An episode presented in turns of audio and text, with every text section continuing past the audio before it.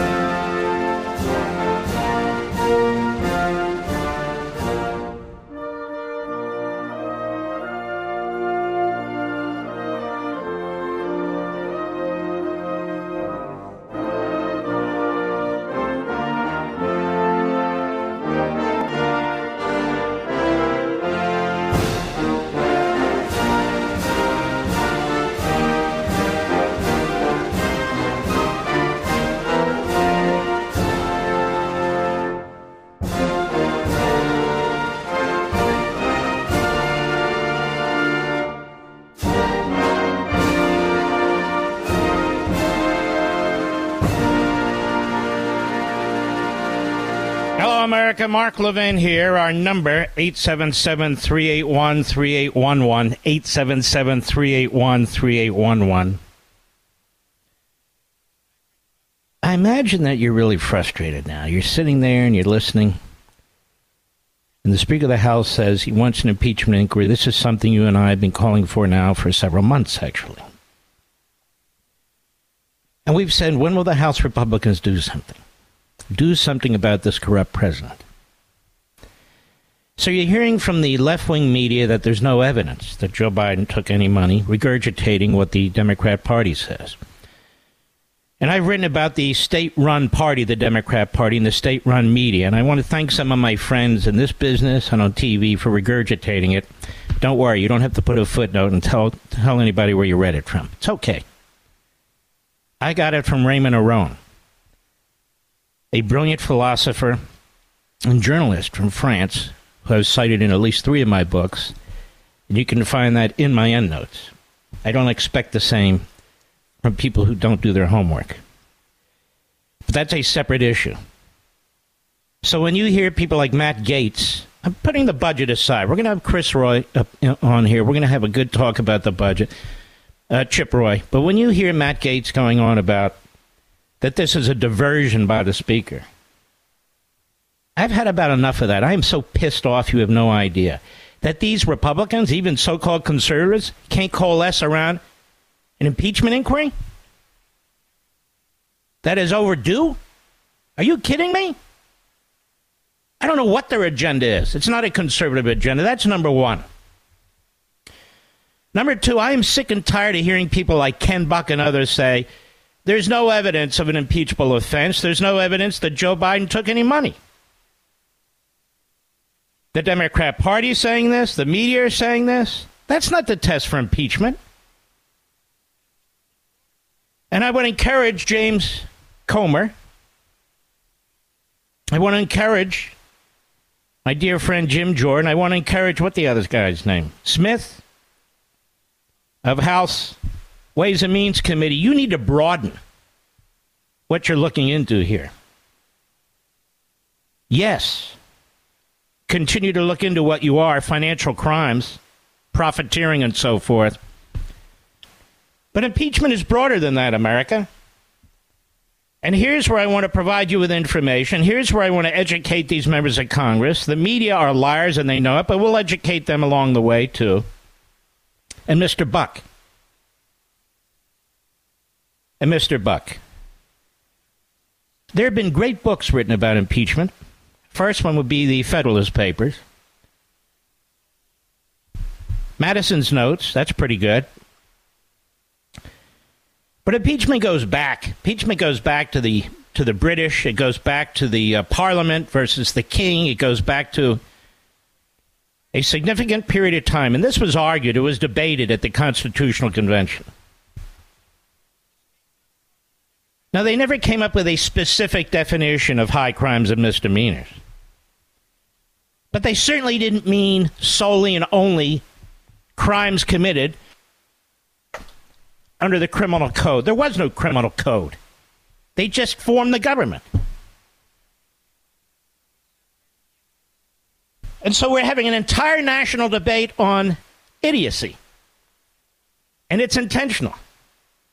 The state run party, the Democrat Party, with the state run media, pushing a narrative with the help of quislings in the Republican Party. First, some current history, American history. Donald Trump was wrongly impeached, and he was impeached twice one on Ukraine, one on January 6th. Nobody said, Where's the evidence? The evidence of what? But there certainly wasn't any money involved. There wasn't there certainly wasn't any violation of the criminal code. They specifically impeached him on insurrection and sedition. One count. That was it. Rammed it through, rammed it through. The Senate couldn't muster the votes to convict him. So he was adjudicated innocent. But they still accuse him of it.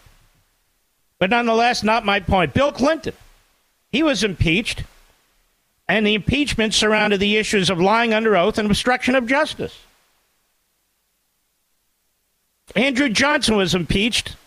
Virtually every one of those 11 articles was based on the Tenure of Office Act. I don't have enough time tonight to get into this because that was an unconstitutional law. But that's beside the point. So you actually have Andrew Johnson impeached on trumped up charges. Bill Clinton was impeached for lying under oath and obstructing justice. Donald Trump was impeached twice on trumped up charges. So where's the evidence? They say, where's the evidence that Joe Biden got one penny? I even heard this on Fox and Friends today. Where's the evidence that he got one penny? Penny. There doesn't have to be any evidence that he got one penny. If he opened the door to his son having access to foreign governments, to foreign corporations from which his son and son alone made 20, 30, 40 million dollars. That is an impeachable offense. If he assisted his son in making those connections and his son did not register under FARA, then actually he's a co conspirator in that. Well, how did he know? It doesn't matter. That is an impeachable offense. When he violates our immigration laws, when he just wipes clean 700,000 cases for adjudication, when he keeps the border open, so fentanyl's coming into the country, so that murder that they just caught in Pennsylvania comes into the country, so God knows who's coming into the country, creating mayhem and anarchy in our cities and in our states, and certainly on the border, that is an impeachable offense. We're not talking about mere policy disputes. We're talking about a real impact on the nation, on the people of this country. Now, how do I know this? Because unlike everybody else who's commented on this on TV and radio, I've studied it. Here, I'll give you I'll give you a short lesson on this from the Congressional Research Service. Can't read it all. The debates at the Constitutional Convention over what behavior should be subject to impeachment focus mainly on the president. In discussing whether the president should be removable by impeachment, Gouverneur Morris argued that the president should be removable through the impeachable process, noting concern that the president might, quote, be bribed by a greater interest to betray his trust and pointed to the example of Charles II receiving a bribe from Louis XIV. The adoption of high crimes and misdemeanors standard during the Constitutional Convention reveals that the framers did not envision impeachment as a proper remedy for simple policy disagreements with the president. During the debate, the framers rejected a proposal to include, in addition to treason and bribery, maladministration as an impeachable offense which would have presumably incorporated a broad range of common law offenses. Although maladministration was a ground for impeachment in many state constitutions at the time of the Constitution's drafting, The framers instead adopted the term high crimes and misdemeanors from English practice. James Madison objected to including maladministration as grounds for impeachment because such a vague standard would be, quote, equivalent to a tenure during the pleasure of the Senate, unquote. I agree with that. But that's not what we're talking about. The convention voted to include high crimes and misdemeanors instead. Arguably, the framers' rejection of such a broad term supports the view that congressional disagreement with the president's policy goals is not sufficient grounds for impeachment. Fair enough? Of particular importance to the understanding of high crimes and misdemeanors to the framers was a roughly contemporaneous British impeachment proceeding of Warren Hastings. I'm not going to get into that in great detail. While evidence of precisely what conduct the framers and ratifiers of the Constitution considered to constitute high crimes and misdemeanors is relatively sparse, the evidence available indicates that they considered impeachment to be an essential tool to hold government officers accountable for political crimes or offenses against the state. James Madison considered it indispensable, I'm quoting him, indispensable that some provision be made for defending the community against incapacity, negligence, or perfidy of the chief executive. Boy, that sure fits. As the president might, quote, pervert his administration into a scheme of peculation or oppression, or betray his trust to foreign powers. Betray his trust to foreign powers. Alexander Hamilton, in explaining the Constitution's impeachment provisions, described impeachable offenses as arising from, quote, the misconduct of public men, or in other words, this is him, from the abuse or violation of some public trust. Such offenses were political he said, as they relate chiefly to injuries done immediately to the society itself. Where's the evidence that Biden took money? Who cares? That's not the test. These political offenses could take innumerable forms and simply could not be neatly delineated at the time.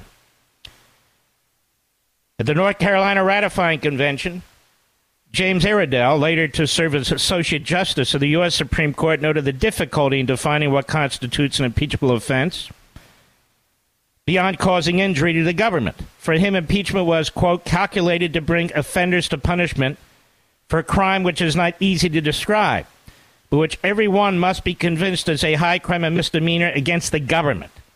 The occasion for its exercise will arise from acts of great injury to the community that the president would be impeachable for receiving a bribe, of course, or, quote, acting from some corrupt motive or other, but not merely for one of judgment, for some corrupt motive. Similarly, Samuel Johnston, then the governor of North Carolina and later the state's first senator, thought impeachment was reserved for great misdemeanors against the public. These are offenses against the public that they were concerned about.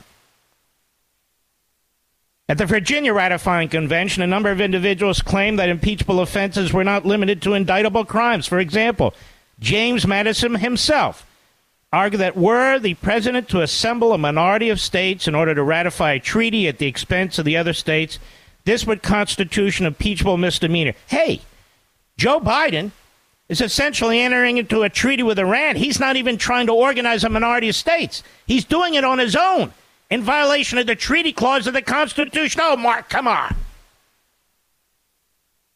And Virginia Governor Edmund Randolph, who become the nation's first attorney general, noted that impeachment was appropriate for a quote willful mistake of the heart, but not for incorrect opinions. In other words, if you're intentionally letting fentanyl into this country, you don't have to actually sign off on people bringing it into the country, but if you're aware that your policies are resulting in 100,000 Americans dying every year, fentanyl coming into the country, that's an impeachable offense. James Wilson, delegate to the Constitutional Convention from Pennsylvania, by the way, and later a Supreme Court justice, delivered talks at the College of Philadelphia on impeachment following the adoption of the federal Constitution. He claimed that impeachment was reserved to political crimes and misdemeanors and to political punishments. He argued that in the eyes of the framers, impeachments did not come within the sphere of ordinary jurisprudence, in other words, ordinary criminal law. They are founded on different principles, are governed by different maxims, and are directed to different objects. Thus, for Wilson, the impeachment and removal of an individual did not preclude a later trial and punishment for a crime. The great Associate Justice Joseph Story, who's looked to often because he's written so brilliantly about the Constitution, his writings on the Constitution echo the understanding that impeachment applied to political offenses. He noted that impeachment applied to those, quote, offenses committed by men, public men, in violation of their public trust and duties, duties that are often political. And like Hamilton, Story considered the range of impeachable offenses, quote, so various in their character, so indefinable in their actual involutions, that it is almost impossible to provide systematically for them by positive law. Now, that's what high crimes and misdemeanors is all about. There's ambiguity, but not so much ambiguity that it is unclear that Joe Biden, in his violation of Supreme Court orders, in his violation of immigration practices resulting in the death of Americans, and I could go on and on, should have been impeached a long time ago. So to hear this guy Gaetz in the oh, this is a distraction. This is a distraction. Read your damn Constitution, Mr. Conservative. I'll be right back. Mark Levin.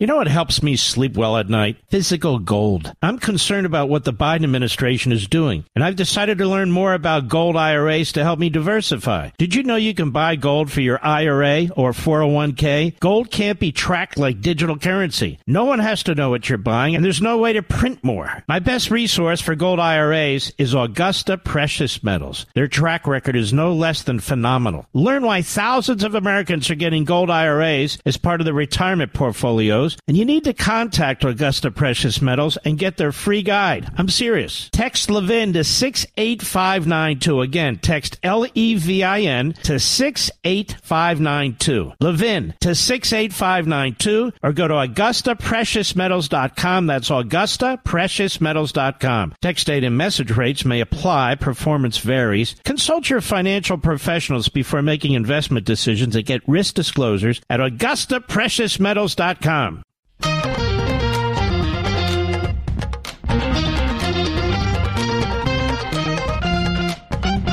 I mean, I, these Republicans, everywhere you look, they're stupid. On the Senate side, they're about to sell out the country on the spending. And some anonymous senator, brave senator, brave establishment Republican McConnellite senator, says to the Hill newspaper, it's another radical left wing piece of trash. Says to them, well, you know, we we don't like this. I mean, this just distracts us, and you know, we could lose seats and everything. You know, like what? Didn't you put your damn hand on the Bible and take an oath, a solemn oath to uphold the Constitution, you fool? When you have a president of the United States who's violating it left and right, whose actions clearly come in the four corners of the phrase high crimes and misdemeanors? And you guys are worried about your asses in the next election? Well, we'll kick him out. Then what are you going to do? Then what the hell are you going to do? You morons? I'll be right back. You know what helps me sleep well at night? Physical gold. I'm concerned about what the Biden administration is doing, and I've decided to learn more about gold IRAs to help me diversify. Did you know you can buy gold for your IRA or 401k? Gold can't be tracked like digital currency. No one has to know what you're buying, and there's no way to print more. My best resource for gold IRAs is Augusta Precious Metals. Their track record is no less than phenomenal. Learn why thousands of Americans are getting gold IRAs as part of their retirement portfolios and you need to contact Augusta Precious Metals and get their free guide. I'm serious. Text Levin to 68592. Again, text L E V I N to 68592. Levin to 68592 or go to AugustaPreciousMetals.com. That's AugustaPreciousMetals.com. Text date and message rates may apply. Performance varies. Consult your financial professionals before making investment decisions and get risk disclosures at AugustaPreciousMetals.com. You're listening to Denali, the great one. The great one. And you can call in now, 877 381 3811. When you read my book, The Democrat Party Hates America, the launch will be Friday. It comes on uh, available in most stores on Tuesday. Uh, you'll t- you'll see my writings about the state-run party and their state-run media, and by that, uh, Raymond Aron meant, and I mean, basically, there's no distinction between the Democrat Party and the government, which is why they want more and more government, more and more centralized government, which is why they go through the motions of wanting free and fair elections, but they try and destroy the electoral process in order to empower themselves and either destroy the GOP or make the GOP a party into Mitch McConnell or Mitt Romney's party. In other words, a bunch of uh. And we have so many of them in the Republican Party. See, it's not the goal of the Republican Party to transform America fundamentally and turn it into a Marxist American form of paradise. That doesn't mean that party is without fault. It's a quisling party. It's a party with fools as leaders. Look at the Senate. The hell has the Senate done? What have the Republicans done? But not just leaders, rank and file. You know, these these conservative. I'm the conservative. I'll put my credentials up against any damn one of these guys. When you're out there parading around in front of the cameras, talking about how an impeachment inquiry is a distraction, you're part of the problem. When you're at Ken Buck and you're out there saying, I don't see any evidence, then you're blind as a bat. Why the hell do you think this guy, who was a backbencher who nobody gave a damn about, is now all over TV? Like Chris Christie, Mr. Big 2%. Because they're useful idiots. That's why. It's a distraction? Oh, okay. Well, then we'll give all the power to the Democrats and they'll fix the economy, the same economy they destroyed. This is a great one. You're the Democrats going on. We need to focus on table issues, bread and butter issues. You already did. And you destroyed all of it. So apparently the Constitution is nowhere in line when it comes to Senate Republicans. And apparently some House Republicans. That's a backbencher issue, don't you know? They all sound like Marxists anymore to me. That's all they sound like to me. I want you to listen to a montage from Trumpet Daily. Hat tip to them. Democrats and the media. There is no evidence. There is no evidence. Evidence of what? There's unbelievable amount of evidence that Joe Biden has committed political acts in violation of his public trust, benefiting his family. He doesn't have to have a damn sh- a shekel, not a nickel. And this is why the the Republican Brain Trust needs to broaden their d- discussion about impeachment here. In addition to what they have found and what they're going to find, they need to do investigations into what happened on the you know on the border. That's got to be part of it the effects of Biden's intentional violations of immigration laws and the impact on the people. That is an impeachable offense. He's continuing it purposely. In other words, ready? Ready, America? Take on this Marxist revolution that is destroying our culture and destroying our lifestyles and destroying our communities. Take them on! I don't know. Am I talking to deaf ears at the uh, in the Capitol building? Maybe I am. Cut two, go. You know, the president has been in politics for a long time, and I think, as he would say, he's seen a lot of malarkey along the way, but this might take the cake. This is all smoke and no fire. What a waste of time and money. I don't see any probable cause here. Uh, there's just no evidence. I have John not seen Dean. any of it. Everybody goes to John Dean for an opinion, don't they? Wasn't he disbarred? I think he was. Didn't he do time because of Wardy? I think he did, but it doesn't matter. Doesn't matter. We got him. Oh, we got all the great ones coming up here. Go ahead. Any crime at all. no evidence so far that ties Joe Biden to any of this, uh, at least nothing that they have brought forward and that we have seen. Have you seen said evidence? No, not a scintilla of evidence. I have seen said evidence. Stop going to the Helen Kellers. Go to some serious people. I've seen said evidence of high crimes and misdemeanors all over the damn place. Ask the families that are suffering from all the death and mayhem as a result of the open border and violation of immigration laws. How about violating Supreme Court decisions through the back door, like the so called student loan forgiveness activity?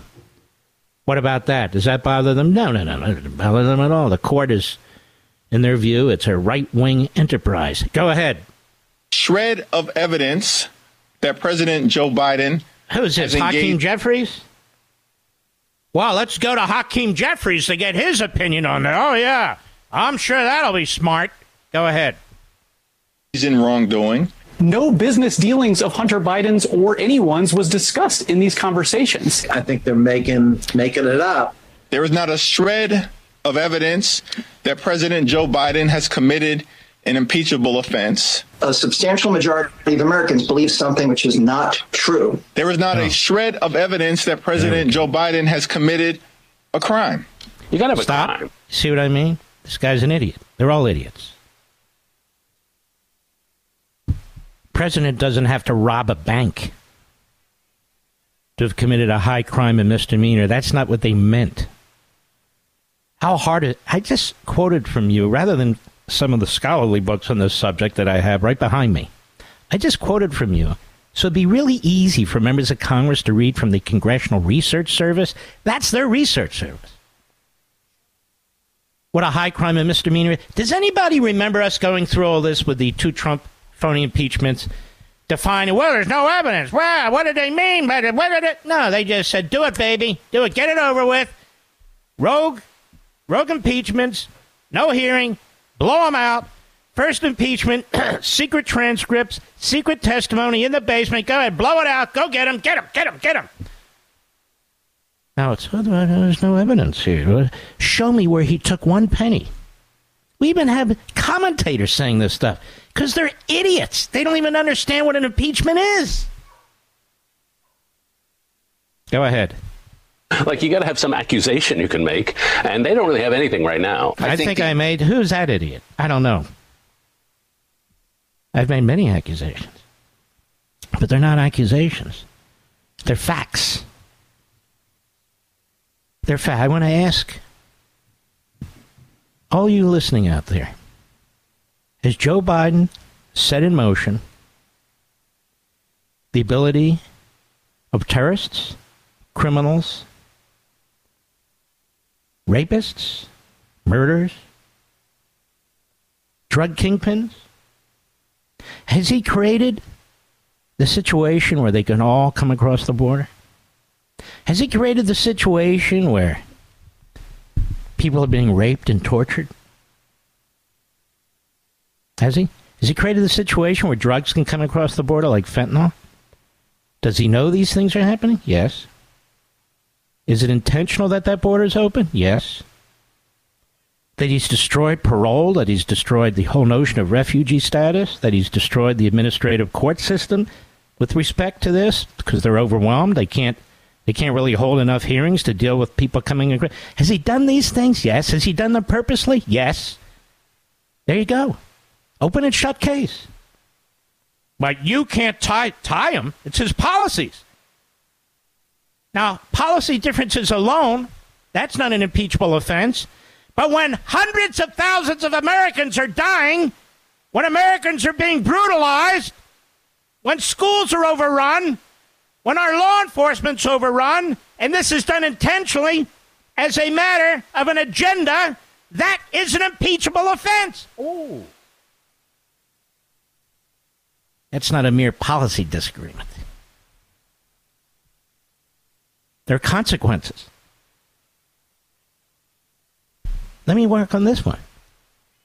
The fact that Joe Biden opened doors to his son, whether on Air Force Two, whether taking calls on the speakerphone, whether having dinner with his business partners, and all the rest of it. And of course, we do have witnesses. I guess people forgot about Devon Archer. I guess they forgot about Bobulinski. I guess they forgot all about the laptop. You don't even need all that. The fact is that Joe Biden helped his son, wittingly or unwittingly, to take tens of millions of dollars from foreign governments that benefited the Biden family that may influence Biden administration policy. That's enough. You know, the, do you know of another president in American history who's done anything like this? Of course not. And one of the great delegates to the Constitutional Convention was specifically concerned about foreign influence. If this isn't foreign influence, then what the hell is? And Joe didn't have to take a single penny. Not one penny. People are lying to you. These phony media types, they just regurgitate stuff. It's the state run media backing the state run party. And shame on people who, who throw in with this crowd. Shame on you. Senate Republicans, so called Senate uh, House conservatives. Well, that's a distraction. Distraction? What, you boys can't walk and chew gum at the same damn time? Apparently not. Then get the hell out of the way. And we'll elect people who can. Yeah, am I angry? I am disgusted. Absolutely disgusted by the lies in the media, by the lies by these political parties.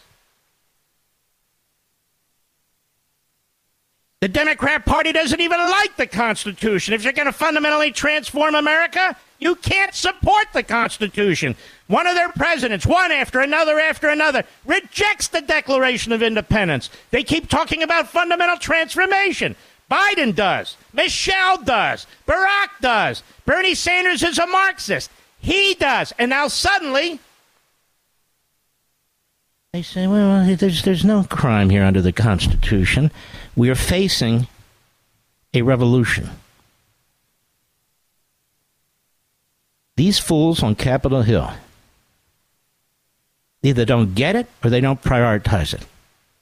We're going to lose in the purple districts to Biden. Get off your ass, explain to the American people what's going on, and help save the damn country. I'll be right back. Mark Levin.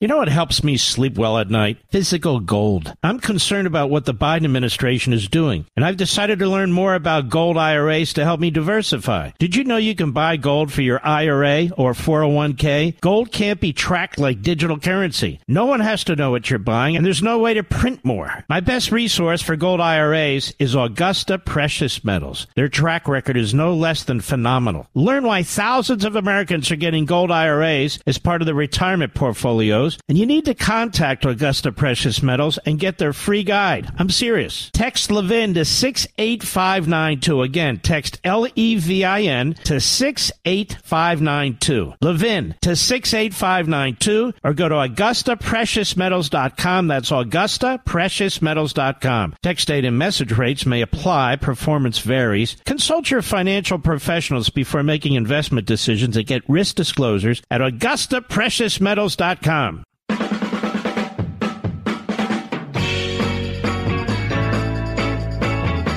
We're going to have our friend Chip Roy on the program. Chip is a longtime friend. He's a good man.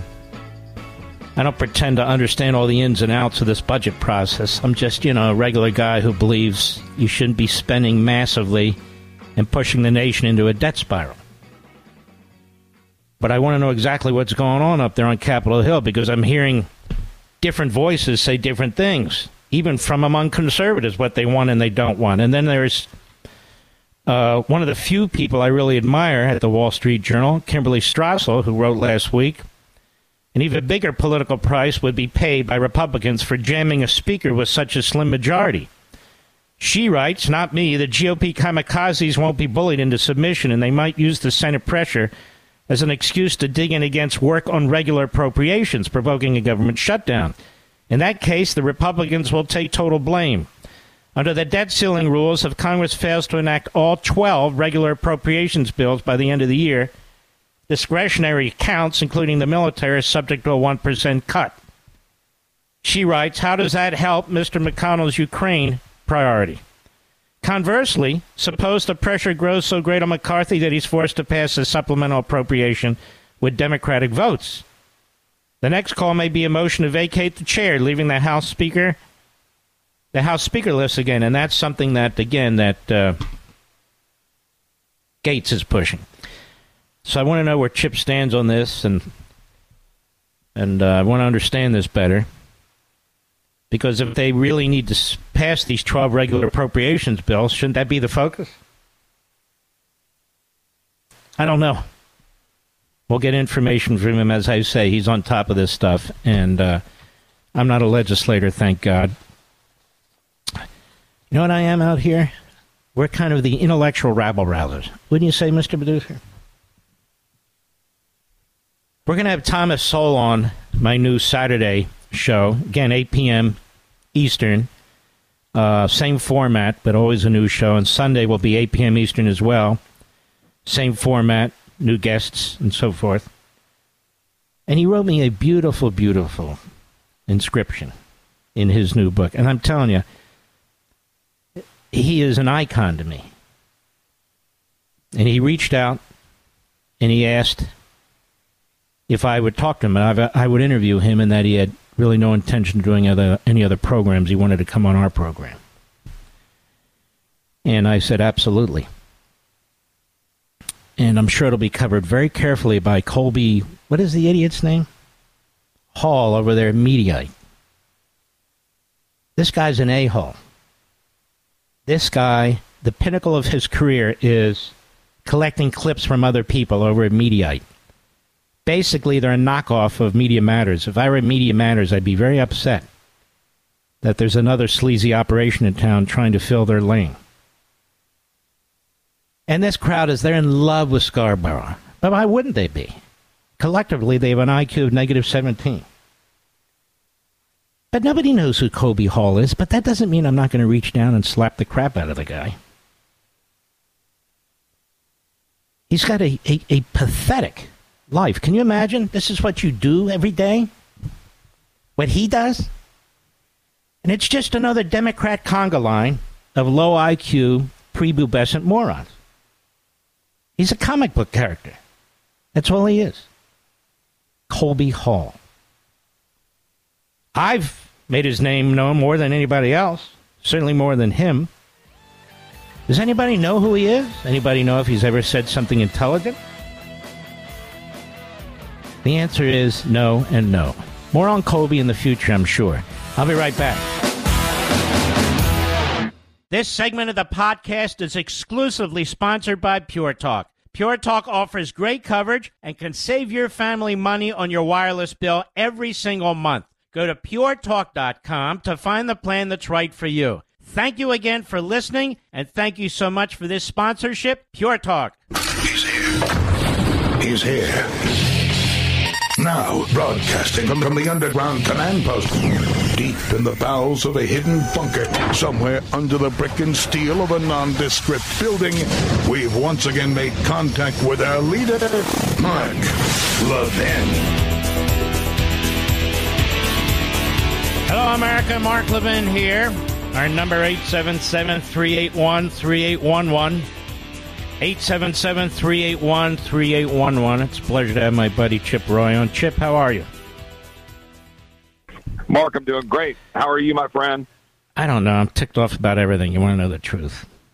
But anyway, Chip, can you explain to we the people in plain English this budget issue? What's going on in the Senate? What's going on in the House, please? Yes, I can. Now, I said I was doing great. Now you're gonna you're gonna drag me down by having to talk about this because this come come come live in my world. Go ahead. Amen, brother. Look, here's the deal. Uh, we set out obviously early this year, worked to deal with the speaker. We thought we should be spending at a level that would be pre-COVID level spending. Uh, try to give a shot to increase defense a little bit, get the bureaucracy back to pre-COVID, you know, 2022 levels. Well, that deal was cut. It was a higher level. I didn't like it. Fast forward, now we're in a question of how we're going to fund government by the end of September. We passed one appropriations bill in, in July, part of the defense package, and now we've got the defense bill that was supposed to be on the floor this week, and we don't have full agreement. Here's why. Because there's a block of conservatives in the in the House who are saying, one, we need to hold down our spending levels, but two, importantly, we've got to use the power of the purse to force change out of the Biden administration. We've got a border that's out of control. We've got a DOJ that's out of control and weaponized against the President of the United States, average American citizens, an ATF that's trying to turn criminals out of gun, gun owners. Uh, we've got a Department of Defense that's woke. It's more concerned about social engineering than the first mission to defend the country. So we're trying to force change through the spending process. And that's what's at stake right now. And, and look, some of us are just saying, guys, we're not going to break.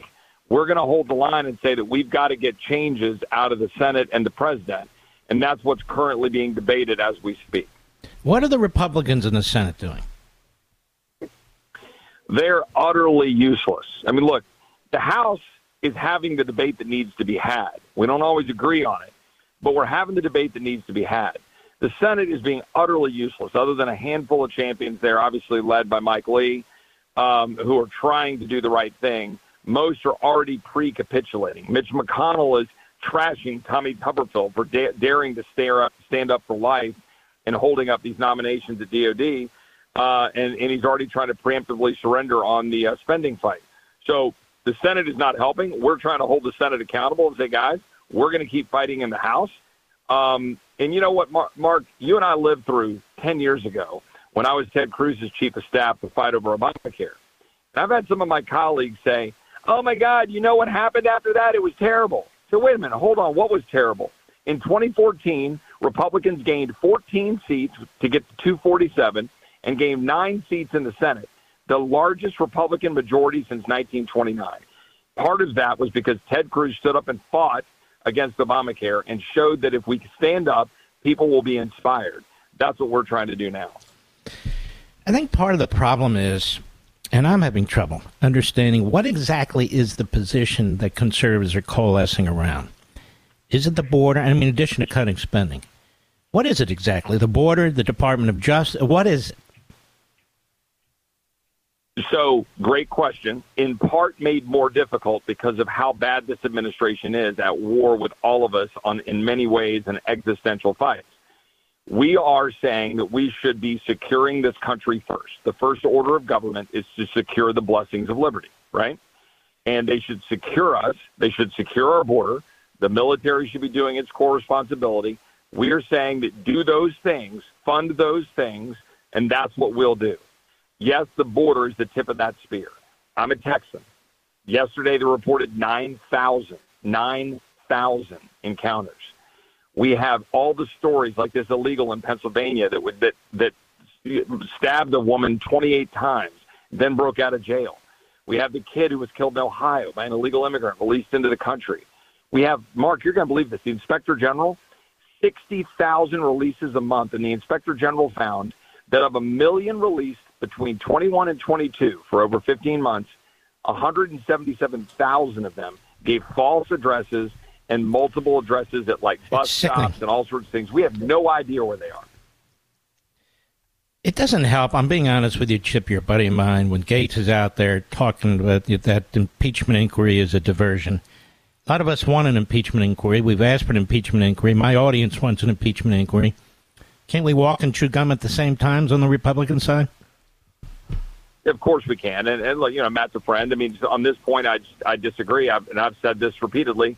We should have an inquiry. I applaud uh, McCarthy for advancing, going down the road of an inquiry. Um, uh, I've been advocating it for a while. The work that Jamie Comer's been doing has been pretty darn solid. Given and people don't realize this. You you you worked in the Justice Department. I was a former prosecutor. We don't have the backing of the Justice Department, so we're having to do it through the staff at the uh, Oversight Committee and you got to work through it. So they've been getting the information, draw the whistleblowers, make the case. I mean, we're only eight months in. They've made they've laid that foundation. You now do an impeachment inquiry. You now go after the bank records. You go to try to follow the dollars, see where the dollars went from the foreign nationals to Hunter Biden. We believe to Joe certainly either direct, if not directly, certainly in terms of funding. Let's go follow all that, and that's what this is about. An impeachment inquiry gives you the tools you need to heighten the power of what we're asking for in subpoenas, as you well know in court. You know, Chip, I don't understand a couple of things here. Really, you point out the Ted Cruz situation. I'll, I'll double you down there. Which president had the two biggest massive landslide victories in modern American history? Ronald Reagan. He shut down the government six times. Six times. If the people know you're trying to do the right thing and that the other side isn't, and of course you don't have the media with you, that makes it much more important that we have a united voice, uh, particularly among conservatives who are trying to do the right thing. That they get up there, not just 20 of you, but 50 of you, 80 of you, and I'm not talking about you in particular, I'm just saying, and get together and say, these are the three things we want. We want, you know, on the board. I can just hear it now. I can write the speech, I can deliver the speech. But if you've got a, bunch, a couple of knuckleheads that are off there charging on their own, it makes it much more complicated. I don't know that there's anything you could do about it. I'm just saying it. So everything I've done, Mark, since early August um, has been designed to try to shove all of this through the funnel of security, with, as I said, the border being the tip of the spear. Everybody in America is starting to feel it. The New Yorkers are feeling it. Heck, even liberals in New York, the mayor of New York, they're going, oh crap, what have we bought? We're starting to get a wake up to it. So to me, if you want to rally around something and you want to force change, like we can't get everything we want in this current divided government with this administration, but we can constrain spending and fight for something to change the disaster at our border because it is fundamentally endangering us, undermining our sovereignty, empowering cartels, empowering China, killing our kids, and frankly, it's killing migrants, getting sold into the sex trafficking trade. So I believe we can win this fight if Republicans are willing to do it. Now, here's the thing I was at a Republican lunch today, and I was having to make the case, and the response was always, Chip, but we'll, you know what'll happen? We'll get blamed. I'm like, no, no kidding. We'll get I'm blamed. so sick right? of it. Hold on. Uh, can I just interrupt you a second? Do they understand on the issues the American people are with us? And that rather than allowing the Democrats to use your usual Marxist, you know, BS about how little kids are going to go hungry and seniors are going to go without, why, is, why don't we get out there and say we're the ones that want to prevent what's going on on the border? We're the ones who want to prevent the Democrats from destroying, you know, home ownership and pushing interest rates higher and so forth and so on. Why don't we take what the American people are telling us they don't like about what the Democrats are doing and rub their noses in it as a group? Amen, Mark. And I'm working to try to get us to some sort of unified position to do that. And and stated even, I'll, I'll, I'll go even further. But not only are the American people with us, the whole point here is in a republic, we're leading. Even if they weren't with us, we should do the right thing. But they are with us. So, gosh, you've got all the wind in your sails. The American people want leadership. They want it to secure the border. They want their defense to be focused on guns and bullets and boats and planes and people trained to fly those things and not training to be, you know, transsexual or something. We've got people who want us to actually uh, reduce spending and constrain spending instead of a $2 trillion deficit. We've got people who want the Department of Justice to focus on fentanyl and gangs and cartels and criminals and not let criminals on the street rather than targeting Scott Smith in Loudoun County or Mark Houck in Philadelphia or former President Trump. They want us to do our damn job. So why That's don't we right. just campaign and run on those things? I don't and know. Then do something about it. To me, it's like abortion. The Democrats want abortion right up to the point of birth. Americans do not. They, oh, we never said that. I got chapter and verse of them saying that and voting for it. I don't know why we, we I don't know. How do these people get elected? I thought, aren't they like the pinnacle of, of politicians? They get elected, and now it's, oh, I'm afraid. I'm afraid. You're afraid of what? I don't get it. I honestly, don't. I'm not a politician. I just don't get it. Well, the good news that let's like venture into positive land. You know, the 20 of us that were on the floor in, in, in January, and there are differences of opinion and all that, but we forced some reasonable change. We've gotten some really good things. HR two was a great border bill. Limit Save Grow was a great spending bill. Unfortunately, we didn't stick with it. Uh, we got a great bill in the uh, the National Defense Authorization Act, which got rid of transgender surgeries and abortion, all this stuff. Good bills. When we're united, we're doing a good thing because of the work we're doing. So let's just take stock that there are some of us who are trying to move the needle and force these guys to have to answer. And you know what? It is working. I'll tell you, Mark, they're a bit in a little bit of a Gordian knot. They're kind of tied up on themselves because we're highlighting that, guys, when you vote to fund these things, you're voting for that stuff. You're voting to give money to Merrick Garland to go after Scott Smith and, you know, uh, Mark Houck or the pre- former president. You're voting to give Alejandro Mayorkas more money. You're voting to give them the ability to let 9,000 But let's make people in the something clear because I know you got to run. Yep. The majority of the Republicans in the Senate are supporting exactly that, aren't they? Schumer has run in circles around these guys. He's going to break the ceiling that you guys negotiated a few months ago. He's adding more crap to it. McConnell, who really should not be the leader anymore, but the guys behind him are no better. They are supporting this. Yes or no? Yes. And we've got to break the back of Republican senators as much as we have to break the back of Democrat senators, and that's just the stark reality in Washington. And that's what makes it so damn tough, quite frankly. Because the pressure's always on the upward side and never on the downward side. There's no reason the Department of Justice should be having the money that it has. None. No reason the FBI should have the money it should. Look, I used to work there. I don't care. Yep. There's no reason they should. If you're not going to let the Border Patrol do its job, well, then what are we paying all this money for? I don't even know. We're going to have 80,000 new IRS agents. The, you know, the Senate's signing off on all this stuff, the Republicans. Somebody asked me the other day, a caller, Chip, would I support renewal of the Patriot Act? I said, you know, I supported it originally. I absolutely would not. Unless there's a fundamental change where there's some kind of check and balance and so forth and so on. Because if we rubber stamp that thing, they'll use it even more because they'll see there's no downside to it. I want to catch terrorists as much as the next guy. But we didn't always have the Patriot Act. And unless they come forward with some kind of a Patriot Act that I can really understand, that has some checks and balances, that has something going on, where it can't be turned against a presidential campaign or American citizens, oops, one million monitorings, we made a mistake. Now that's not acceptable. Where do you stand on that?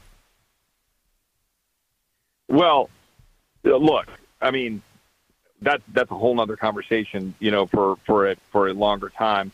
Let, I let agree. I don't know what you, are we running out of time? Because like No, my- I'm my- not, but my I'm view is- concerned that uh, you have to go. well, I've got to go give a speech at a thing, but like, look, we, here's what I'm. I, I just want to make sure your listeners are left with. They need to turn the heat up on their senators and their members of Congress. They have to, because right now is the time. We we lost our leverage last December with the omnibus that the 17 senators sold us out on. We we now have to work within the confines of the debt ceiling deal to try to hold spending in check to go fight for them in the border. We can't wait 18 months for God willing a President DeSantis, Trump, or someone else to be in here to save the country. We have to do it now. So we've got to turn the heat up on these guys to check them in order to do our job. That's that's the main thing that we need right now. How much time do we have? No time, right? We got to get on with it now. We- got to get on with it right now. I mean, that's the thing. The leverage point we have is this spending fight right now. It's the only leverage point we have for the next year. Yeah, we have a few like FISA reauthorization. We might be able to check the Department of Justice you were just talking about. Uh, you know, there's a couple farm bill, but none of those have to be dealt with. The, the the funding fight. This is the fight. It's the only real fight for the next 15, 16, 18 months until the presidential election is adjudicated. So we've got to do that now. And again, you want to inspire people to show up to the polls, fight for them. But, but you know, we can't just keep rubber stamping the same crap in Washington and hand it over to the uh, to the Democrats just to keep doing what they're doing. They made felons out of people for simply having a pistol break. A hundred percent. Seriously, like Yes. it, it, you you've got to fight that. All right, man. By the way, how you feeling these days, may I ask? I don't get to talk to you unless you're on the radio, you know. No, no, you we can talk anytime, brother. Done. How are you feeling? You good? Good enough. Let me put it that way. All right, my man. We love you. By the way, when did you get that goatee? I grew that out there in the pandemic, and, and everybody I saw said I looked better with it, which I didn't take offense to. They just wanted me to cover my face. I said, "Look, I got a face for radio. Oh, uh, that's that's what I got." Excuse you. So do I. All right. Take care of yourself. Thank you. God bless, brother. You too. bye bye. I don't know about that goatee. I'm just saying myself personally. By the way, he and I are fast friends. There have been people that try to come between us. Look, I don't agree with everybody. They don't agree with me. On some things, I'm more hardcore than others. It's okay. I come to my conclusions independently. For instance, we didn't have time, and that's okay. I think we need to massively increase defense spending. Whatever you think about Ukraine and Russia, I'm not talking about that. That's a separate budget item. I'm talking about the United States military. China is a grave threat to our liberty, to our security, and to your children. Because if we go to war with China, there's going to be a draft. There's no question about it. And we are not spending enough on defense. That's my opinion. So be it. I'll be right back. Mark Levin.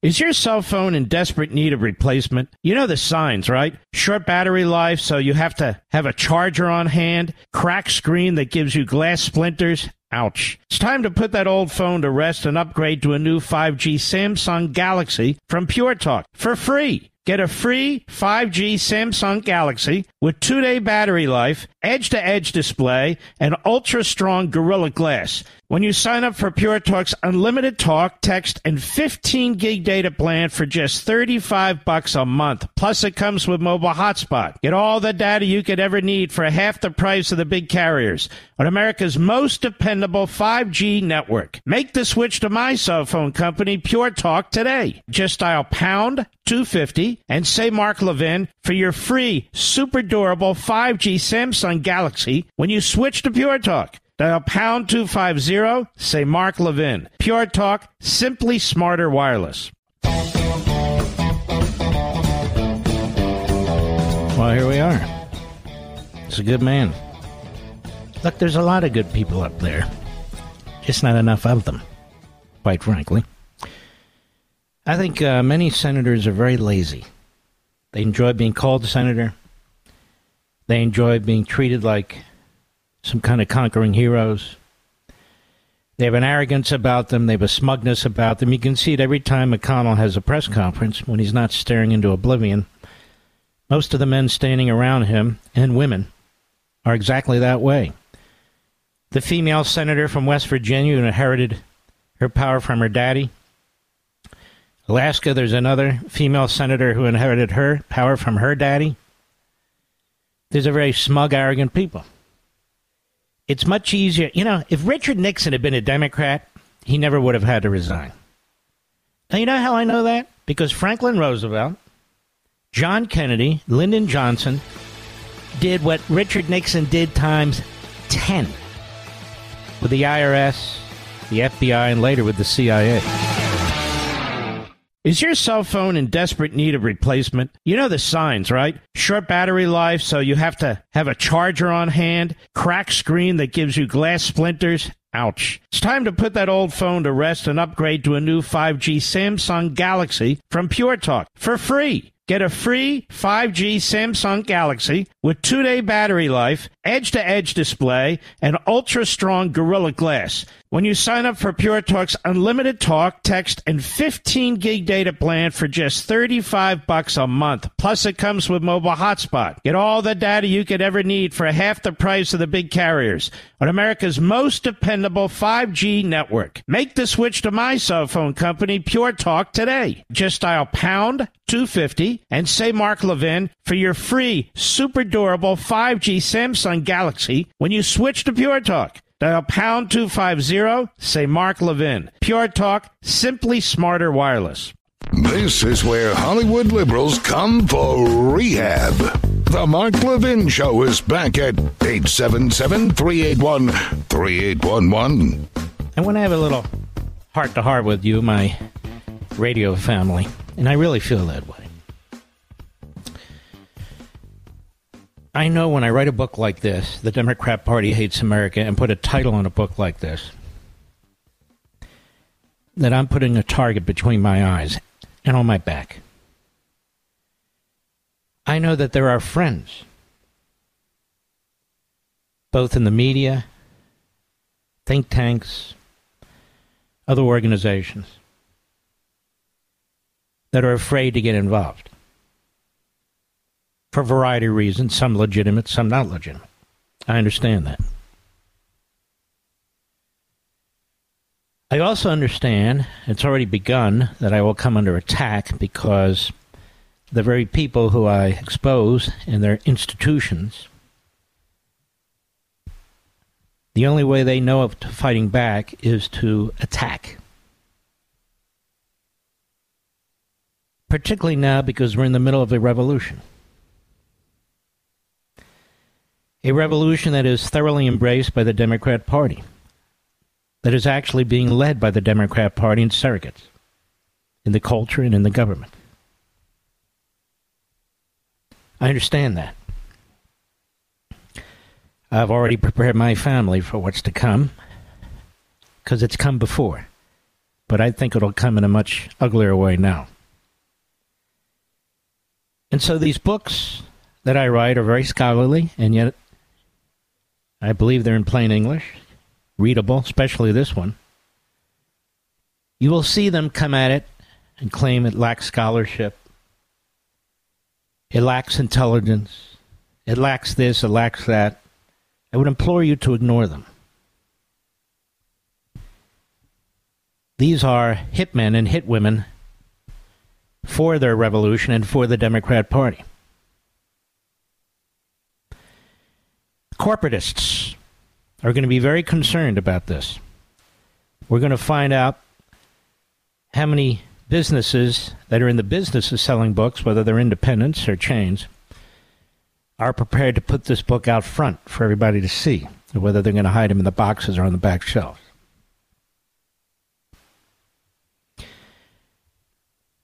And if the book didn't have an impact or potential impact, they wouldn't attack it or they wouldn't attack me. They wouldn't care. Fundamentally, here, what I'm trying to express in 400 pages, and I can't do it in a few sentences, but let me just give sort of a general point. The Democrat Party is more than a political party, ladies and gentlemen. You have in Marxist or fascist regimes or autocracies, many of which exist in what used to be free Western countries, you have an entity around which and through which people organize to destroy their countries, the status quo. It's right there in front of us. You see it happening every day. I get the same question all the time how can this be happening? Or why is this happening?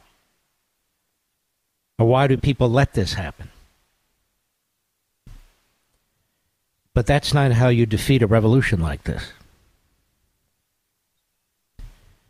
You've got to spread the word the way Thomas Paine did. You've got to have ideas. Ideas. The way Locke did and Montesquieu and our founders, Jefferson and so many others.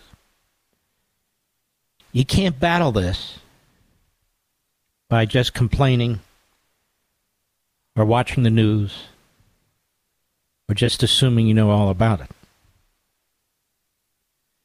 The smartest men and women who've ever lived on the planet felt that they were never smart enough.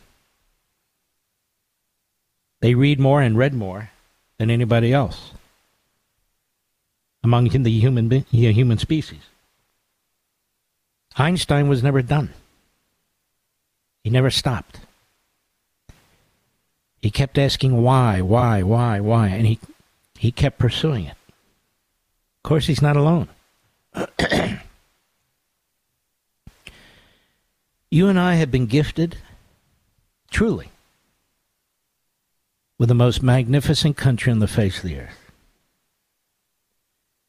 Some of you are here more recently, some of you go back many generations to the founding. Some of you have lost family in major wars. Some of you have fought in major wars. Some of you have not. But what unites us, not all Americans, unfortunately, but what unites us is our God given right to liberty. That's what unites us. We know that we're blessed. And so when people seek to take that away from us, our Declaration, our Constitution, our capitalist system, our private property rights, our children, our faith, the Bill of Rights, when by schemes and plots they seek to deny us of our God given unalienable rights. We have to make a choice. Is that okay? Do you ever ask yourself what's going to happen to my children and grandchildren? What is this country going to be like? You shouldn't even have to ask those questions, and yet we must. Because that's how dire the situation is. The Democrat Party is not just a political party that spars with the Republican Party. It's not a party that just seeks to get votes legitimately and illegitimately. Is it, a, it is a party that seeks to substitute its own power for the Republic. It seeks to substitute its own power for the Republic as autocratic parties do all over the world.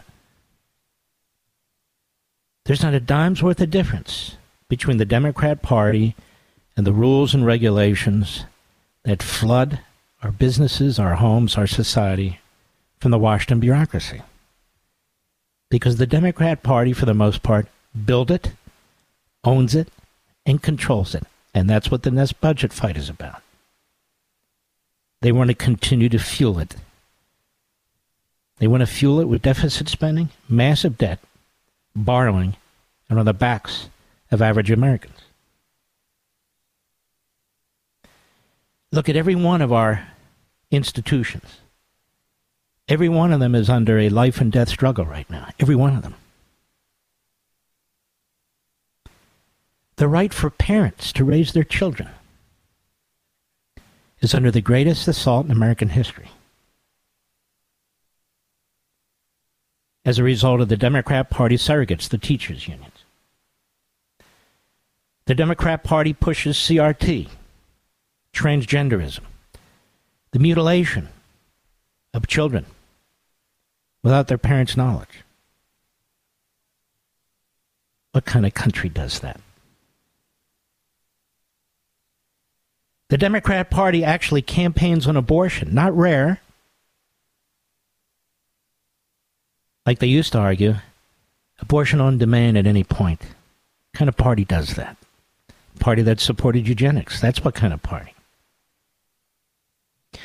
The Democrat Party promotes, as do their media, out of the closet Marxists who get elected as Democrats. Bernie Sanders, AOC, Tlaib, Omar, Bowman, Pressley. The numbers are growing and growing and growing.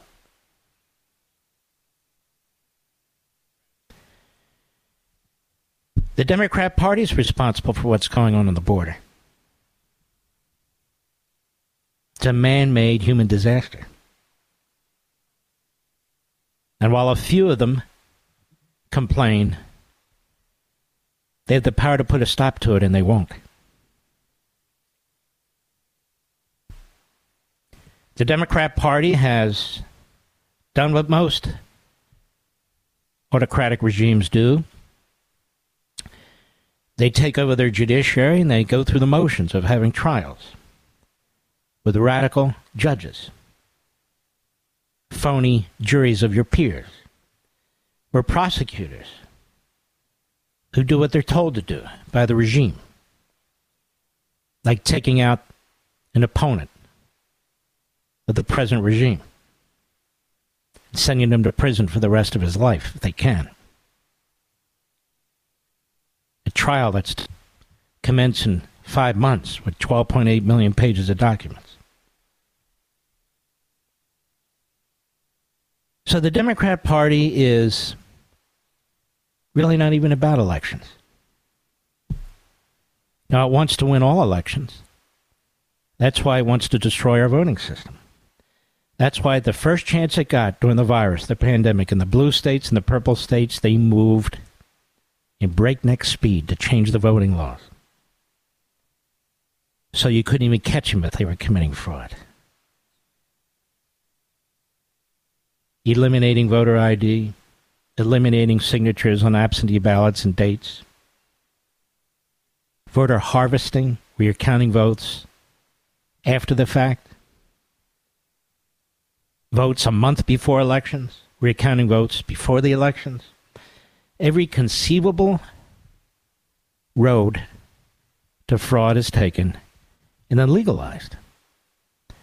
And so you have the courts, most of which are occupied by like minded activists, but not exclusively, who throw the cases out of court, and then you have the conga line of people saying, well, all these cases were bought and they didn't find any fraud.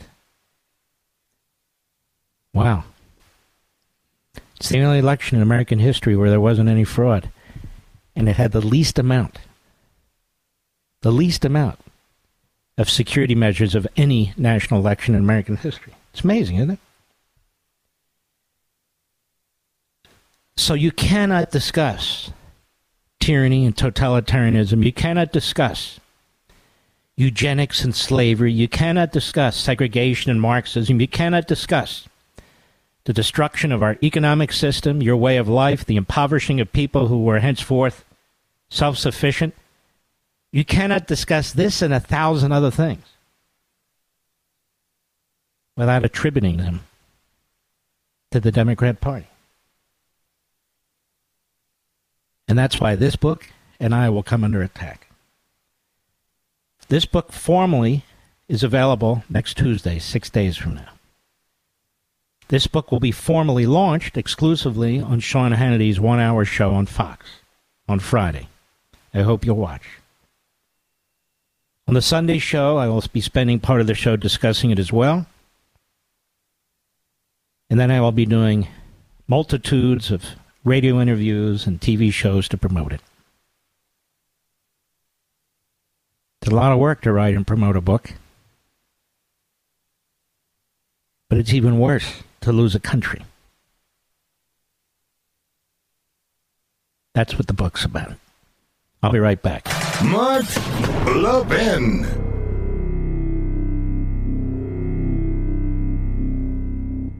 Is your cell phone in desperate need of replacement? You know the signs, right? Short battery life, so you have to have a charger on hand, cracked screen that gives you glass splinters. Ouch. It's time to put that old phone to rest and upgrade to a new 5G Samsung Galaxy from Pure Talk for free. Get a free 5G Samsung Galaxy with two day battery life, edge to edge display, and ultra strong Gorilla Glass when you sign up for Pure Talk's unlimited talk, text, and 15 gig data plan for just 35 bucks a month. Plus, it comes with mobile hotspot. Get all the data you could ever need for half the price of the big carriers on America's most dependable 5G network. Make the switch to my cell phone company, Pure Talk, today. Just dial pound 250 and say Mark Levin for your free, super durable 5G Samsung Galaxy when you switch to Pure Talk. Dial pound 250, say Mark Levin. Pure Talk, simply smarter wireless.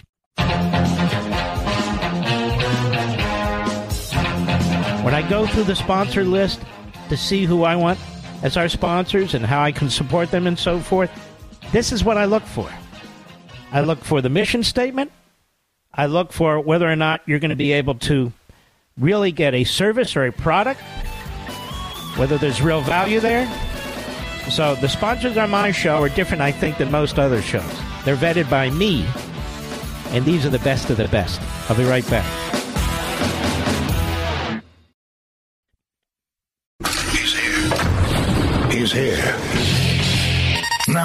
Broadcasting from, from the underground command post, deep in the bowels of a hidden bunker, somewhere under the brick and steel of a nondescript building, we've once again made contact with our leader, Mark Levin.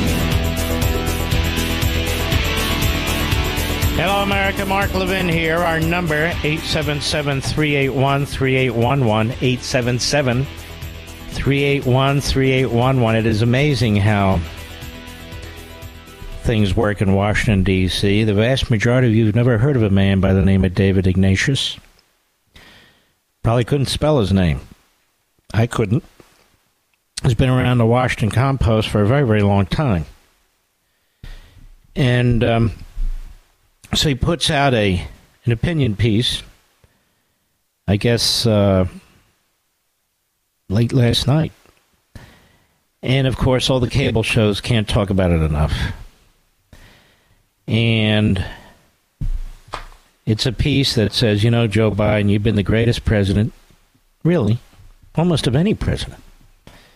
Fantastic things you've done, and you stopped Trump, of course. I love you, man. You're just the best. And Kamala, same with you. You're the sweetheart of sweethearts, I'm telling you. You're just fantastic. You're the best there ever was. But I, David Ignatius, columnist, left wing hitman, mouthpiece for the ruling class Democrats, who never really worked a day in my life, as I sit here as a catcher catch whatever you have to leak, I think it's time, Joe, and you and Kamala take a bow. Maybe get the Medal of Freedom. Uh, nay, nay, the Medal of Honor, maybe. And don't run again. And don't run again. You see, Joe, the, the polls aren't adding up. Too many people think you're too old, and too many people want somebody else. And so I've got I've got a number of ideas, Joe. Look at yourself in the mirror. Let's be be honest with yourself. Almost seventy percent of Democrats think you're too old. Not just Fox News, mind you. Those reprobates. No, no, no. But fellow Democrats, fellow party members, comrades. And unfortunately, Kamala, who may I say again I love, she's quite the sweetheart. Her numbers are lower than yours. So my fear is, you see, that you might lose. And if you lose, well, we'll have Trump the dictator back, and God knows what will happen to the country. And so some of my conservative friends have surmised that David Ignatius is the canary in the in the mine. And this is leaked to him and he regurgitates it and then it's picked up by others and then it's safe to say these things, you see. Even though people at Fox have been saying this for some time, we know we can't trust them. We don't want anything to do with them. But Joe, I beg you, I'm looking you in the eyes, Joe. I'm here on the Scarborough show, you know. I would normally waste myself on a show that doesn't have any ratings, but I understand you watch this show, Joe. You watch this show with Mika and Joe. And so I'm here. I'm here to tell you that please have a conversation with yourself. Of course, he always has a conversation, but no, no. Please have a, his last sentence. I hope Biden has this conversation with himself about whether to run and that he levels with the country about it. Would focus the 2024 campaign who's the best person to stop Trump. That's all. We need to stop Trump. Now, we don't think all these indictments might stop him. I mean, we hope they do. We're working on Section 3 of the 14th Amendment. We have all kinds of goons and clowns out there bringing lawsuits and pressuring to, to take Trump off ballots. We've got our Democrat DAs, and where else? Manhattan and Atlanta working hard. We've got Jack the Ripper Smith. He's doing his thing as best he can. We've got Judge Tanya Jackson. She's the best judge we could find, Joe. And of course, there's Merrick Garland, who's really the chief of the cover ups and, and the head of the Stalinist regime that seeks to take out Trump. But it might not be enough, Joe. Joe, the people may see through this. Despite your spectacular successes, the people might see through this. Now, Joe Scarborough, who has been a mouthpiece for Joe Biden, well, he kind of agreed. But before we get there, I just want to show you what a chameleon Joe Scarborough is. Here's the morning schmo.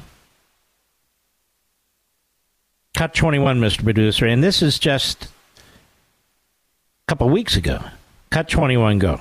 Well, and, and, and again, they, they, they, cut clips short. They get him just when he's bowing his head. There's no context. And you're right, it's a whataboutism. Yes, Donald Trump may have tried to steal elections. He may have tried to destroy democracy. He may have unleashed an angry mob to beat the hell out of Capitol Hill cops. He may have stolen nuclear secrets. He may have what? done. But look at Joe Biden. He's so old.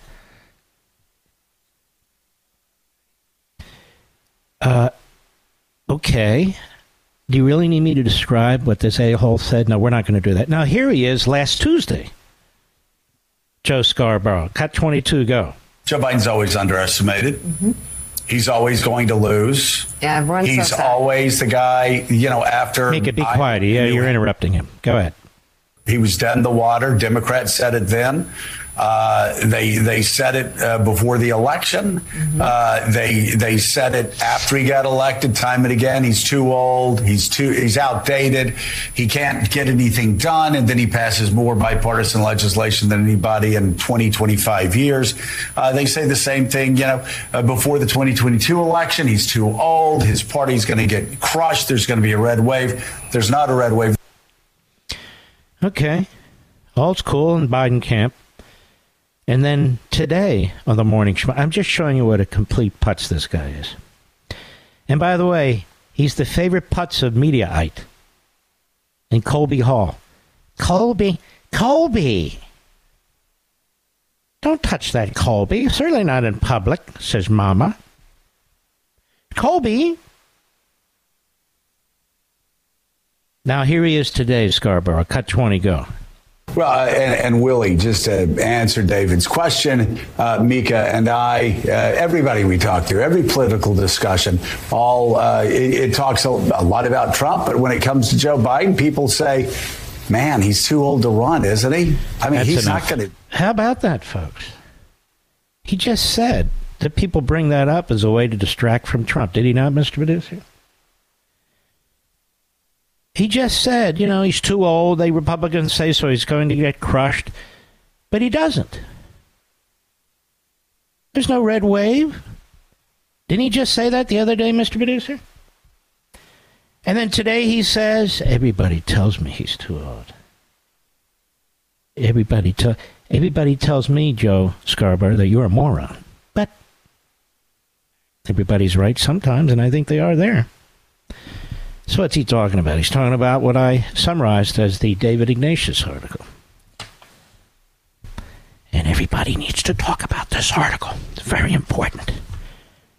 Because when David Ignatius writes something, everybody reads it except you, the American people. You don't give a damn about David Ignatius. You don't give a damn about the Washington Compost. But the people inside the Beltway, oh. Margaret, Yes. Don't you remember when we had David over the other weekend? Oh, yes, yes, I do. And you served him his favorite green tea? Yeah, yes, yes, I do. Yeah, absolutely. And the apple Danish they like, don't you remember? Yeah, oh, yes, yes, yes, I do, Margaret. Yes, yes, absolutely, 100%. But did you see what he wrote in the Washington Post? Oh, yes, yes, I, I, I did. I saw what he wrote. Well, I up until the moment I read that article, Margaret. It was all in for Biden. But now, because David Ignatius wrote this piece, now I got to give it a second thought. So, in other words, before Ignatius wrote this piece, Biden wasn't old. Biden was the most competent president in modern American history. Biden can whip Trump. Uh, they're mocking Biden, but Biden is a man of enormous talent. And then David Ignatius writes this piece, and wow, wait a minute. David Ignatius said, What? It's like Confucius says. We don't need David Ignatius to tell us that Joe Biden is incapacitated mentally. And that the Democrat Party really doesn't care The Democrat Party doesn't care if we actually have a republic. They don't really care if we have a constitution. Ask the people, the 1619 Project, or the CRT folks. It's all corrupt, it's all white supremacy. They don't care about the economy, they hate capitalism. Ask their favorite economist, Bernie Sanders, what he thinks of capitalism, the open borders, and so forth. Look, my view has been that they'll get behind Biden, he'll get elected if they can. This is their thinking, not mine. And then they'll remove him and replace him. Now they're afraid he can't get elected. You want to know why? You want to know why? Because they think Trump's too strong, or even anybody else for that matter, like a DeSantis. I mean, how hard is it to debate a department store dummy? Just one debate. It's not hard at all. And notice this clown David Ignatius doesn't list the horribles here. the beginning, he talks about Biden has been a remarkable president, remarkable string of wins. He defeated President Trump in 2020. He led a Democrat rebuff of Trump's acolytes in the 2022 midterms. His Department of Justice has systematically prosecuted the January 6th insurrection, the Trump champion, and now through special counsel Jack Smith, the department is bringing Trump himself to justice. You see, you see what an autocrat the the putz is. What I admire most about President Trump is that in a polarized nation, he's governed from the center out as he promised in his victory speech. Listen to this guy. With an unexpectedly steady hand, he passed some of the most important domestic legislation in recent decades. That's right. How's your food bill, ladies and gentlemen? Foreign policy managed the delicate balance. Let me just tell you this: when you read my book seriously, "The Democrat Party Hates America," you will see this kind of slobbering over Franklin Roosevelt, over John Kennedy, over LBJ, over all of them, but particularly Roosevelt who was a racist and an anti Semite, a socialist and an anti constitutionalist, who had the IRS put some of his political opponents in prison and used the FBI very liberally, may I say. That's why I said earlier in the program if Richard Nixon had been a Democrat, there wouldn't have been a problem. David Ignatius is a mouthpiece for all of this. He's a mouthpiece for FDR, a mouthpiece for John Kennedy, a mouthpiece for Lyndon Johnson. He's a mouthpiece for Obama. He's a mouthpiece for Biden. But now we're in the middle of a revolution. We're in the middle of a revolution. We can't leave it to the Politburo and the shadows to run the country. And the revolution comes first. So the great Joe needs to step aside for the next great Joe. I'll be right back. Mark Levin.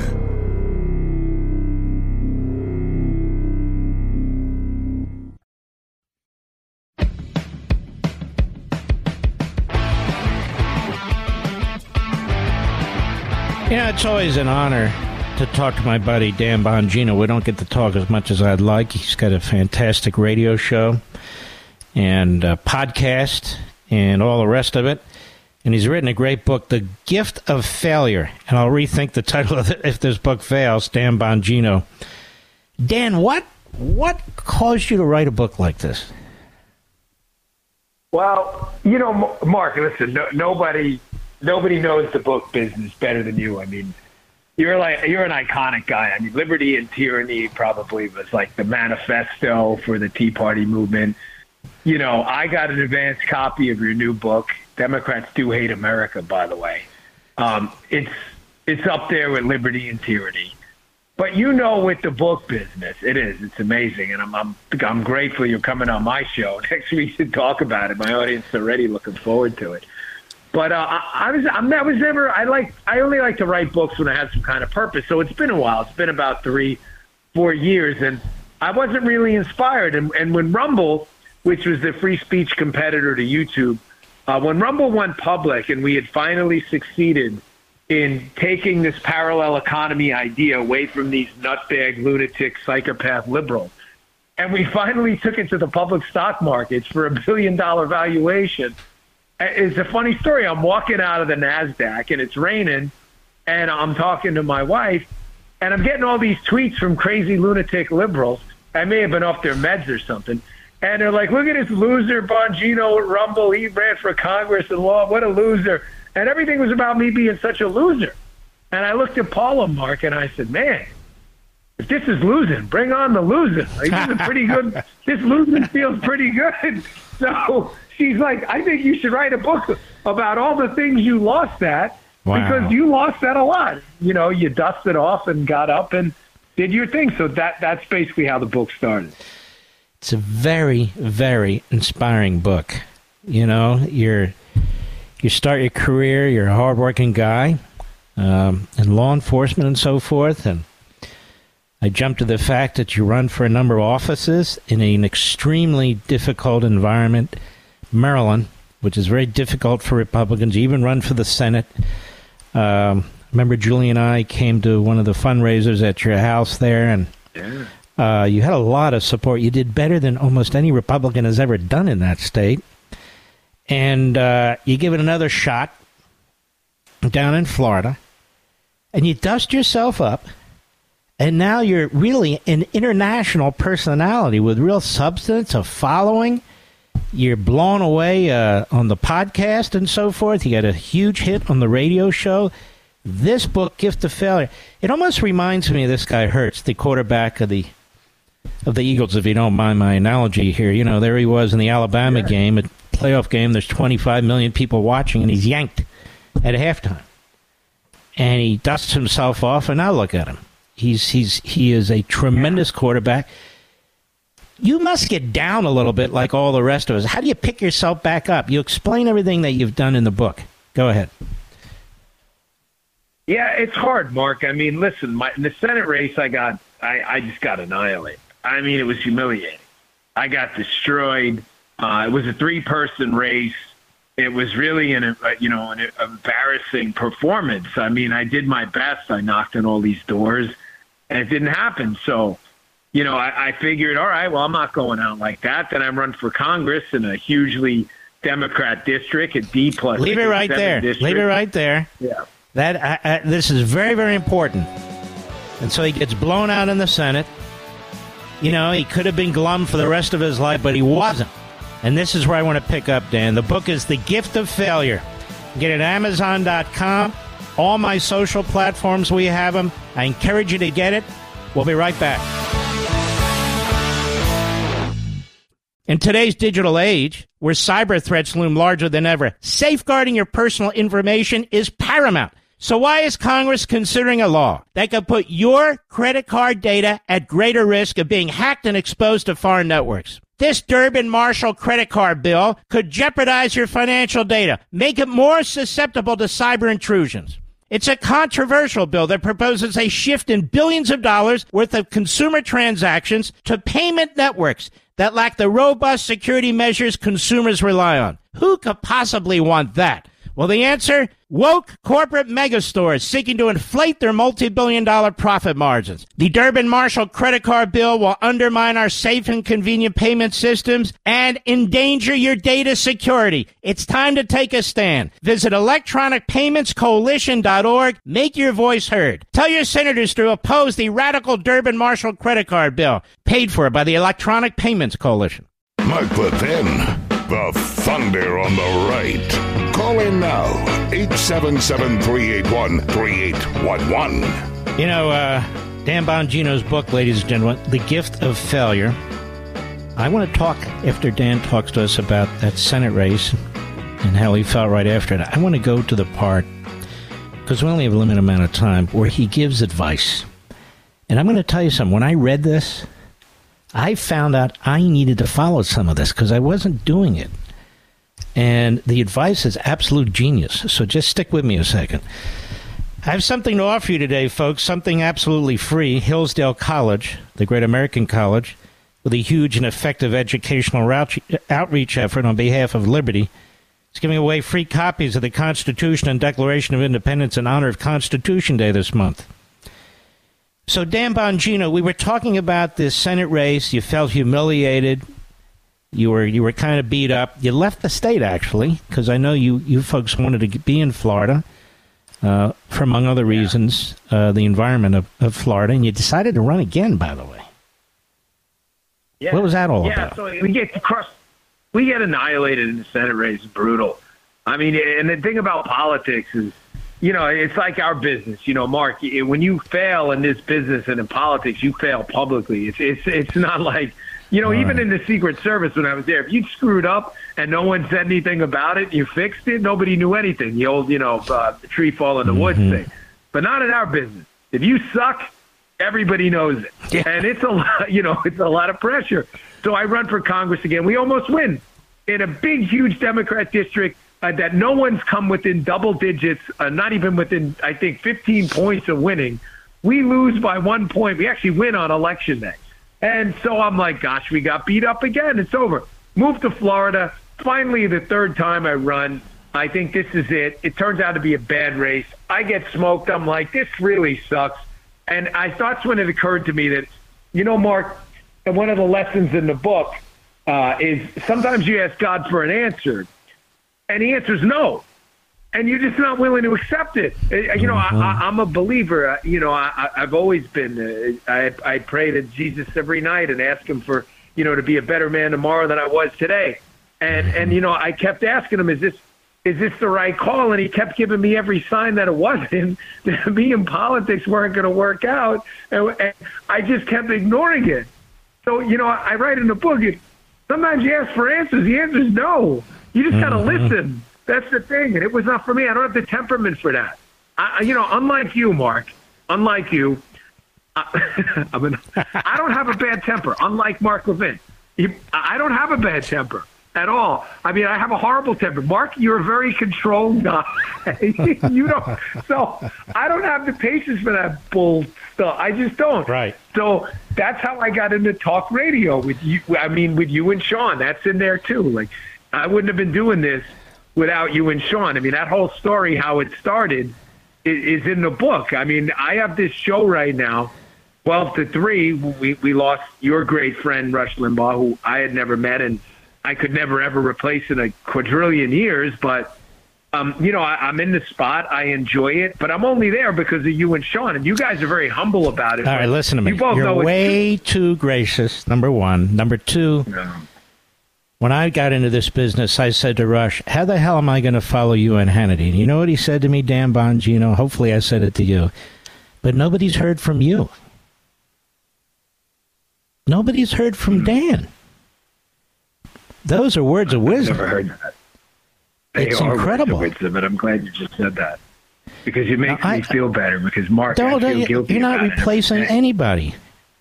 You're Dan Bongino. I know, but I feel terrible about it because I, you know, I mean, obviously, having gone through um, cancer myself with, you know, not the same result, I just, you know, I, I, when you grow up a fan of people, it's different. Like I listen to what everybody listened to, Rush, mm-hmm. Sean, and Mark. I mean, that's that's been the last twenty years of radio.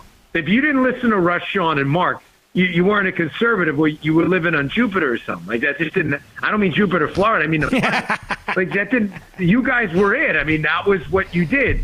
You you listened for nine hours. Sometimes you tuned in and out, but that was it. And then when he left, you know, we still have you two guys, but it just left this big hole. And I mean, I get it. I, it's nothing I or anyone else could have done. It was God's time, and that's it. But you know, when you grow up a fan of someone, it's just I don't know, I, man. I it's just different. Dan, like I'm on the radio thinking to myself, I don't want to listen to me. I'd rather listen to him right now. Like I don't. But listen, you know, I, I, I, I, obviously I can't speak for him, but I was very close to him. I think he'd be very, very proud by what you do each and every day on the air. Carry the flag, push for liberty. On the back of your book, the book is The Gift of Failure, folks.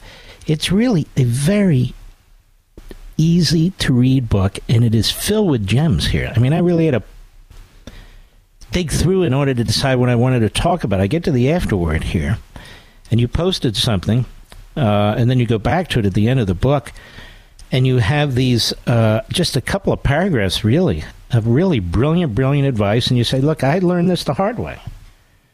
But you have advice here that I still don't follow that I that I need to follow. For instance, let's go through a couple of these. Number one, grit and determination are far more determinative of success than intelligence, looks, or athleticism. Said, I've met a lot of very smart people who stumbled and simply failed to get up. The world is littered with gifted people who failed to get up after the fall.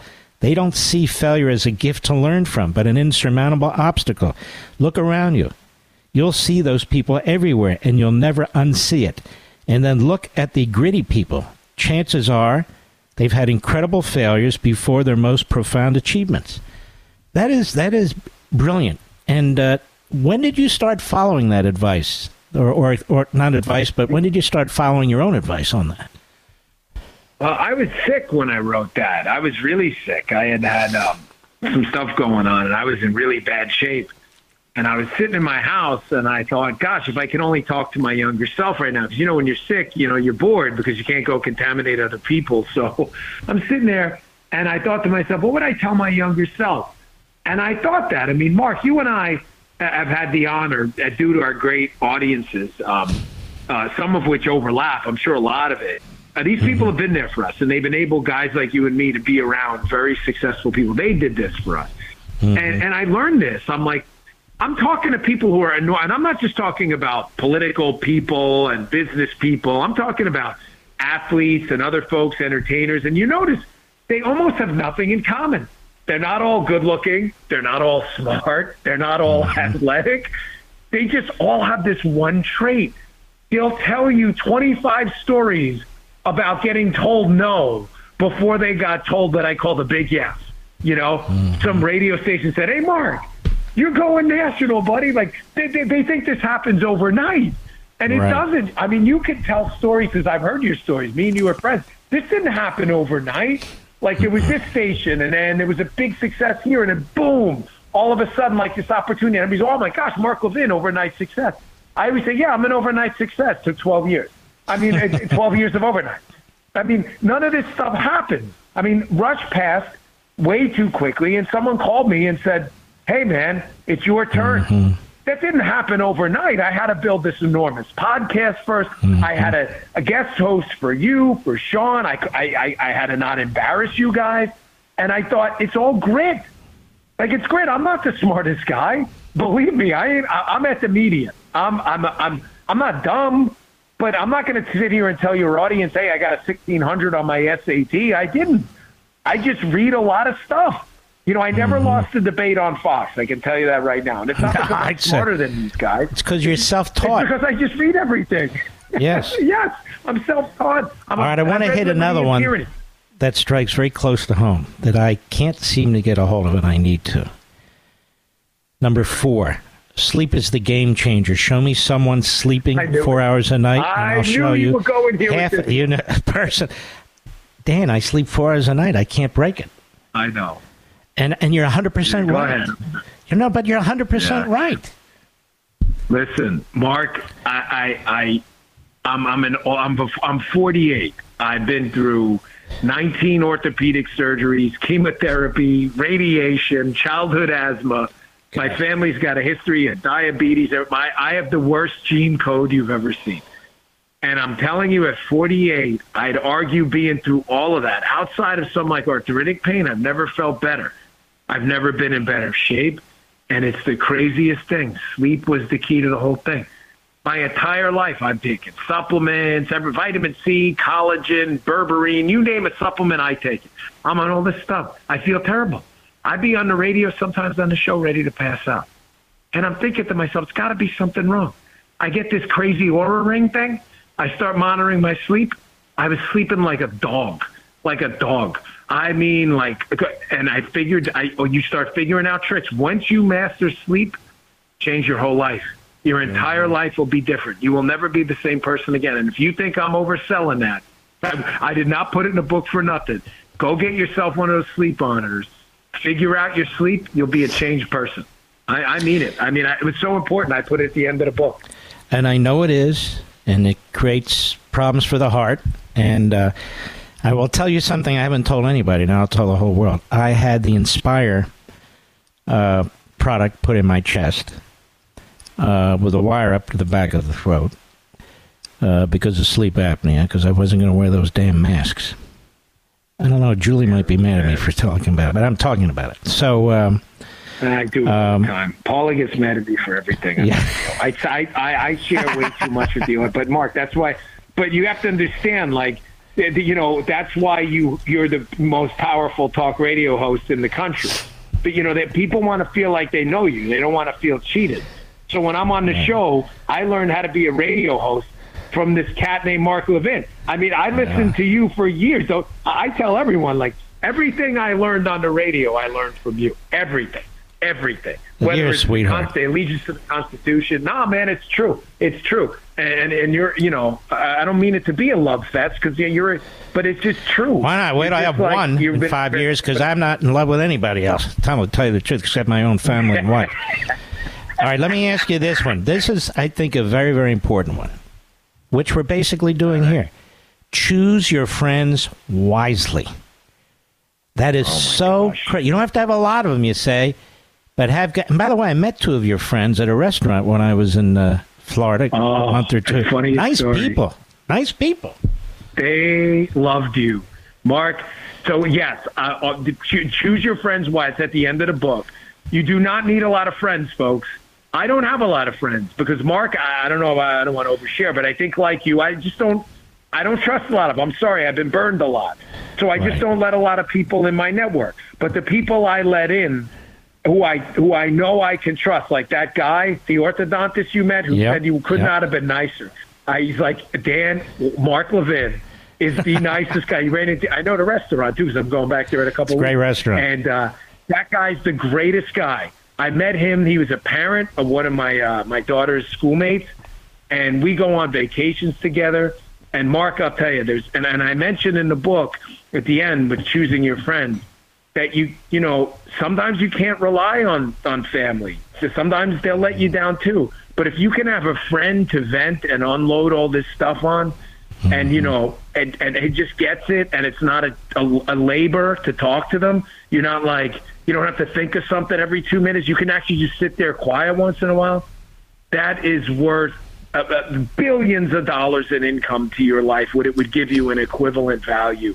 Uh, it's nothing like it. So you don't need a lot of friends. You just need I, some I darn good honestly, Dan, I wish we had an hour because I love hearing you. I love talking to you. You have tremendous insight, tremendous insight, life experiences, but you got a very good noggin on top of your shoulders there. Very, very smart dude. You know, you really are, and self-taught in many ways. I know I am. Most things I learned, uh, trust me, I didn't learn in college and law school. I had to forget most of that. But you, it's it's really it's it's it, it's really genuine. And folks, I really want you to grab this book. It's going to make a difference. The Gift of Failure, and I'll rethink the title if this book fails by Dan Bongino. The Gift of Failure by Dan Bongino. And the other thing you are is you're a tremendous patriot. And Dan, I want to thank you for your friendship. I want to thank you for your decency and your kindness. And I want to thank you for this book. Folks, get the book and grab it now The Gift of Failure by Dan Bongino. This is a very different book. And God bless you, my brother. Hey, Mark, you're a good man, and uh, you know I know you got a lot going on, and for me to come on your show and for you to let me do this, I'll It's an honor. Get it. It's an honor. You're a good man. I wouldn't have wrote the book without you, man. Well, I wouldn't have been here without you, and your audience needs to know that. Thank you. We're you. going to have to meet up in Florida, all of us. Take care of yourself, brother. He's Thanks, great. He is exactly as he sounds. There's no affectation, nothing. He's just a great guy. I'll be right back. Mark Levin.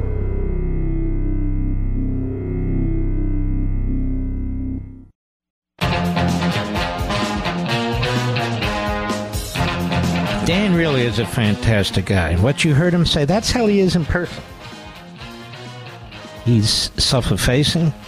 I don't, think he should be, uh, but he is. That's the way he is. And anything he's succeeded at, he's succeeded at because of him, not me or anybody else. That's a fact. Uh, anybody can ask you to substitute, but if you're not good, uh, it doesn't matter. And I, I'm not even in charge of those decisions. Corporatists are in charge of those decisions. But uh, he's the real deal. He's a dear friend, and his family's fantastic. And I really want you to check out his book, The Gift of Failure. It's a terrific book, folks, and there's a lot of wisdom in this book. You know, sometimes people write books to just talk about themselves and promote themselves. That's not this book. Dan shows you everything and explains what he did about it. So it's written from the heart, and I want to encourage you to get it. The Gift of Failure, Amazon.com. It's on all of our social sites, any major bookstore. We salute our armed forces, police officers, firefighters, emergency personnel, the freedom fighters in Taiwan and Ukraine, our trucker brothers and sisters, and most of all, you folks. God bless you. Thank you for being there. We'll do this again tomorrow. And run to Amazon and get The Gift of Failure by Dan Bongino. It's a great book. See you tomorrow. God bless.